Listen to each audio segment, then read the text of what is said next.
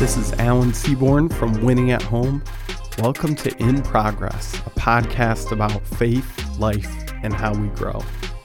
And I don't know, I'm kind of on the tail end of it. Maybe you can hear in my voice that um, I've been dealing with some, I don't know exactly, sinus infection, uh, potentially whatever the adult version of croup is that I got from one of my nephews. So, uh, if you hear that in my voice and that's annoying, I'm sorry about that. But hopefully, well, I'm going to record next week's episode at the same time, so you'll hear it there too. But then hopefully after that, we'll be back to normal and uh, yeah, we won't have any kind of drainage type stuff in my throat. Anyway, just wanted to say that as I'm getting started because you're going to be hearing it however long I'm talking. But what I want to talk about in this episode is something that, and I can't remember if I've told uh, the story. I know that I've told that what I did before I started working at Winning at Home. I spent from 2009, I'm trying to think when I graduated college. Yeah, 2009 to 2011 working at a church just outside of Detroit and we spent a lot of time working with a homeless shelter that was in downtown Detroit. And the church uh, where I was staying, they had, um, it was kind of like a secondary parsonage kind of a thing. Um, and what they wanted to do, what they had tried doing before, was to have kind of an unmanned halfway house, really small scale uh, and then when I came on staff, they wanted to have a manned halfway house. So some of these guys would come from uh, the homeless shelter downtown Detroit and they would come stay with me. We would spend some time every day doing um, some discipleship stuff. We would do some job skills training, some volunteer work at the church, you know, those kind of things as sort of a a way of I don't know about re-entry into society, but you know, as a step back toward um, kind of normalcy for a lot of these guys who were coming out of a prison background or a homeless background, um, who had different dependencies and addictions to drugs and alcohol and pills and those kind of things. Um, and so I spent a while doing that. Like I say, a really small scale halfway house. And what I saw as I was working with and living with these guys is um, I, maybe some of you know this, but depending on where you get your numbers, the rate of recovery from alcoholism or from drug addiction is in terms of staying sober long term is somewhere extremely low.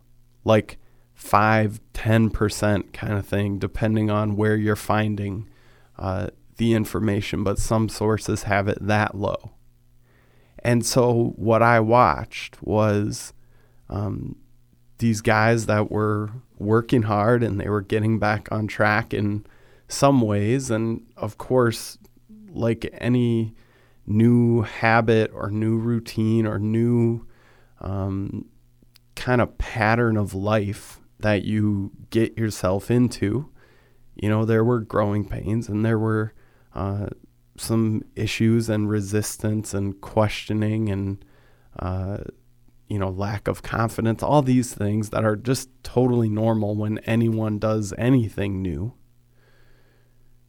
But what I noticed was time after time after time, uh, these guys, when they would go back to their substance of choice, um, when they would start using again or start drinking again or um, go back to these patterns, what it did is it immediately just completely derailed their life. it was obvious to me and to everyone around that they were back in this habit and you know like so often happens um, when when we're fighting fighting fighting to avoid something maybe you know this feeling from uh, trying to avoid eating sugar or eating carbs or trying to start working out or get more consistent at doing it or um, you know trying not to uh, i'm blanking on something because i wasn't planning on give, giving that analogy right now but uh, you get what i'm saying. When we mess up at least this is what i do. I go well i already messed up so i might as well uh, now i don't think of it this way in my head but this is the the way that i act right? I might as well get my money's worth, right? If I'm to eat some junk, if I'm to not exercise for a little while, maybe I'll just extend that because I already messed up. So I'm just going to spend some more time eating junk, some more time not exercising, some more time doing whatever destructive, negative habit that I have fallen into. And what I saw with these guys is that the moment that they relapsed, the moment that they went back and they messed up, what that did is it blew everything up. And I can remember, you know, I didn't really notice it, I don't think the first time, but as a couple of these guys uh, fell off the wagon and were arrested or were you know, just kind of disappeared and showed up at the house two weeks later, you know, whatever it was. Um, I noticed as I gave people at the church an update of, hey, this person is, um, you know, not at the house right now, not at the house anymore, kind of a deal. I watched how people reacted. And what I was struck by in those moments is man, for these guys who are in our rehab program, who um, are trying to not detox, but stay clean long term from these substances that they know they have an issue with. Um, when they go back to it, it's public knowledge and it's obvious to anyone around them and it totally ruins their lives. And I watched how uh, people in general, this isn't true for everyone, but the general response was, you know, a pretty disapproving look and, oh man, I can't believe they did that, or I can't believe they threw everything away, or I can't believe you know, and it's almost this, um, you know, somewhat indignant kind of like, huh, man, ah, wow. And as I heard those kind of reactions from people, I remember finding myself sitting there and thinking while they're talking, man, it's so crazy that when I mess up, in my life when I go back to my thing. And I know I've talked about um, this before in multiple episodes. Uh, when I go back to my thing of looking at porn in secret, nobody knows about it. I'm behind closed doors, just me there. And, you know, I relapse. We don't use that term really. Um, but I relapse and I could show up to the church the next day and nobody would know. And I, I remember just being so struck by the difference there, uh, by the gulf between uh, what it looked like, depending on your addiction that's specific to you Uh, some addictions, I don't know if they were socially acceptable, but they were socially hideable for sure. Maybe a little bit more acceptable too, to be honest. And so this idea has kind of been, um, you know, bouncing around in my head for a while. It's been um, 2009. So, yeah, it's been a decade ago uh, that I started, a little bit over that even. That seems crazy. Um, and so I, I tell you that to tell you the reason that I was so intrigued by something that I came across. Uh, there's a guy who is a he's a researcher, a psychiatrist, an author. I hadn't heard of him before I came across this interview, but it's a guy. Uh, his name is Judd or Judson Brewer, and he does TED talks, and he, you know, like I said, he's written books, and he looks at, um, he looks at addiction he looks at habits. He looks at basically what motivates us to start or stop um, positive or negative habits and patterns and addictions. And I'm going to read just a, a brief little line that he has for his definition of addiction. Now, you might agree that you think this is okay, that's a fair way to characterize addiction, or you might not. Um, I share with you what I experienced as I was at this halfway house over by Detroit because I want you to get my perspective on this, why this jumped out to me so much, and why to me, this definition of addiction is really helpful and really powerful. And so he defines addiction as continued use despite adverse consequences. Continued use despite adverse or negative consequences. And when I heard that, I was immediately trans. I mean, I came across this two weeks ago, three weeks ago, and I was immediately transported back to a decade ago and remembering what it felt like to have addiction defined in a way that didn't fully make sense to me because it didn't encapsulate some of these other destructive, negative patterns and tendencies that I saw in my own life.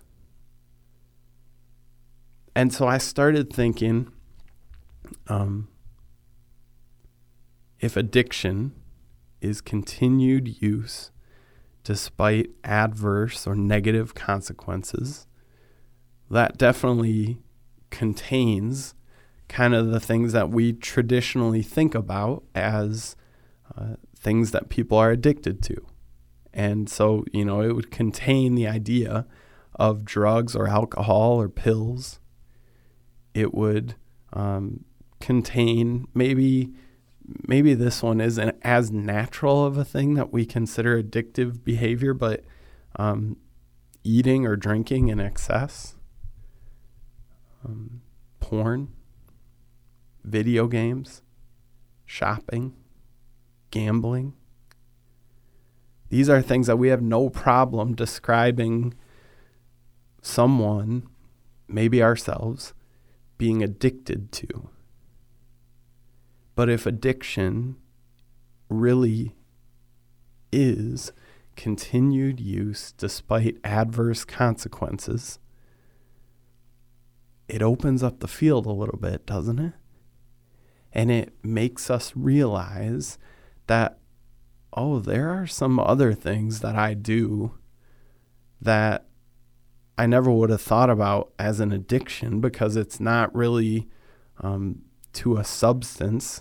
It's not really too uh in I don't know about the word for it, not compulsive, but sort of a um a behavior that I just yeah, I don't know. It, you get what I'm saying. I think I'm struggling to come up with the word for it, but um, I don't know. Anyway, so I say that or try to say that or don't say that because I want to read through a list of, I don't know, what is it, maybe 15 different things that I thought through. Okay, what, and you're going to hear on a lot of this, this is probably going to be the things that I can relate to, right? That's why I came up with most of them. Not all of them, but most of them. And I want to read through if addiction is continued use despite adverse or negative consequences. What about this list? I wrote down um, control in general, our need to be in control, overthinking or overanalyzing, browsing our phone laying in bed, being sedentary, holding grudges, constantly checking bank account balances, doing things our own way without input from other people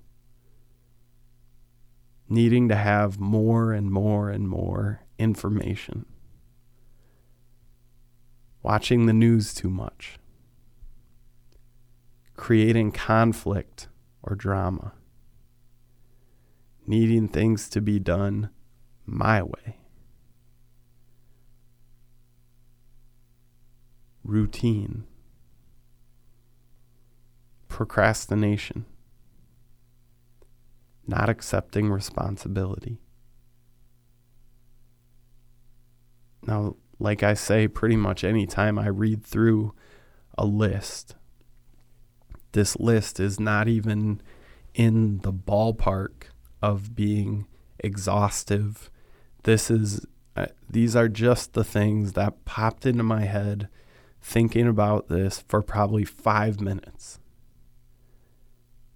If now, whether or not you agree that it's fair to to call something that's a continued use of some behavior, action, substance, whatever it is, if you um, if you don't feel comfortable describing continued use despite adverse consequences as addiction, if you feel there are other components and it has to be a substance, then take out the word addiction here and just think about this concept.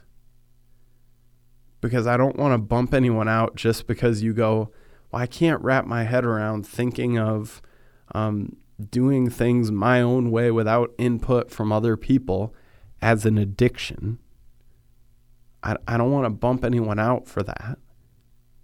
But I do want all of us to take a look at and evaluate in our own lives what do we keep doing even though it's not working? What do we keep doing even though it's not achieving what we think we're going to achieve by continuing to do this? What are we doing that's harming us or other people or our relationship with God? What are we doing and continue to do that has those adverse, those negative consequences? And then obviously, the follow up to that is um, what are we going to do to change things? What are some ways that we can put some uh, some guardrails in place? Some ways that we can, you know, in many ways, kind of protect ourselves from ourselves, um, and not put ourselves in position to fail.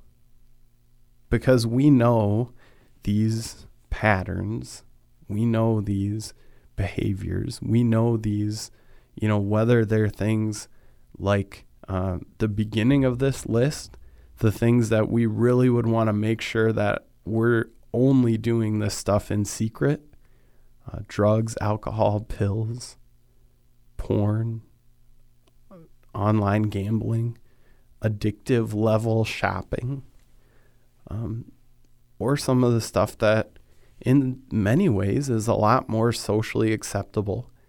And if we explained it all out to somebody, um, we could justify most of the time that we do this stuff. You know, holding grudges. We could we could convince somebody, an impartial judge, that yeah, okay, you're probably not completely in the wrong to be frustrated with that person and to, you know. But I want to ask all of us what are the things that we continue to do despite the pain that it's causing us, it's causing other people, it's causing God? And let's figure out a way to leave that stuff behind. Because, you know, like I said, for me, the light switch really got flipped on when I read this simple definition when I or I heard it the first time. When I heard this simple definition for addiction, continued use despite adverse consequences. And it has right there built into that definition that it's illogical and irrational. And maybe for you, that's not a huge, like, oh, wow, that's the red flag. But for me, the way that I try to orient my life, I convince myself that I make my decisions based on what's rational and what's logical. And then when I'm confronted with the reality that I don't, at least not all the time, because I've got some patterns, some tendencies, some behaviors that I continue to do, continue to use, even though it's hurting me. It's hurting Annalise. It's hurting other people. It's hurting my relationship with God. I'm confronted with the fact that that stuff's got to go. And my hope is that maybe hearing some of this stuff talked about in a different context, um, you experience the same challenge. That, you know, even though um, it's just a, a definition of addiction, it's one guy's definition of addiction, right? Uh, it's probably going to be mine moving forward too. So it's two people at least definition of addiction. But it's my hope that as you rethink some things, as you notice some areas in life where you've been continuing to do or use or think or act or whatever, um, despite negative consequences, that you take a look and go, I'm going to leave some of that stuff behind that's what I want to work to do. Uh, I've, you know, I've read, like I said, that list of those 15 not as obvious addiction kind of things. Um, some of those were me sharing my thing or my things that I want to take a look at and go, okay, I'm, i want to leave that behind. Um, I don't want to keep doing these things that are hurting me and the people around me and my relationship with God. So if there's been something that's holding you back, uh, something that you've been explaining away, something that you know isn't helpful, isn't positive, isn't helping you grow and love God and people more fully, um, it's time to leave that in the past. So I want you to join with me because I'm needing to do that with some of these behaviors.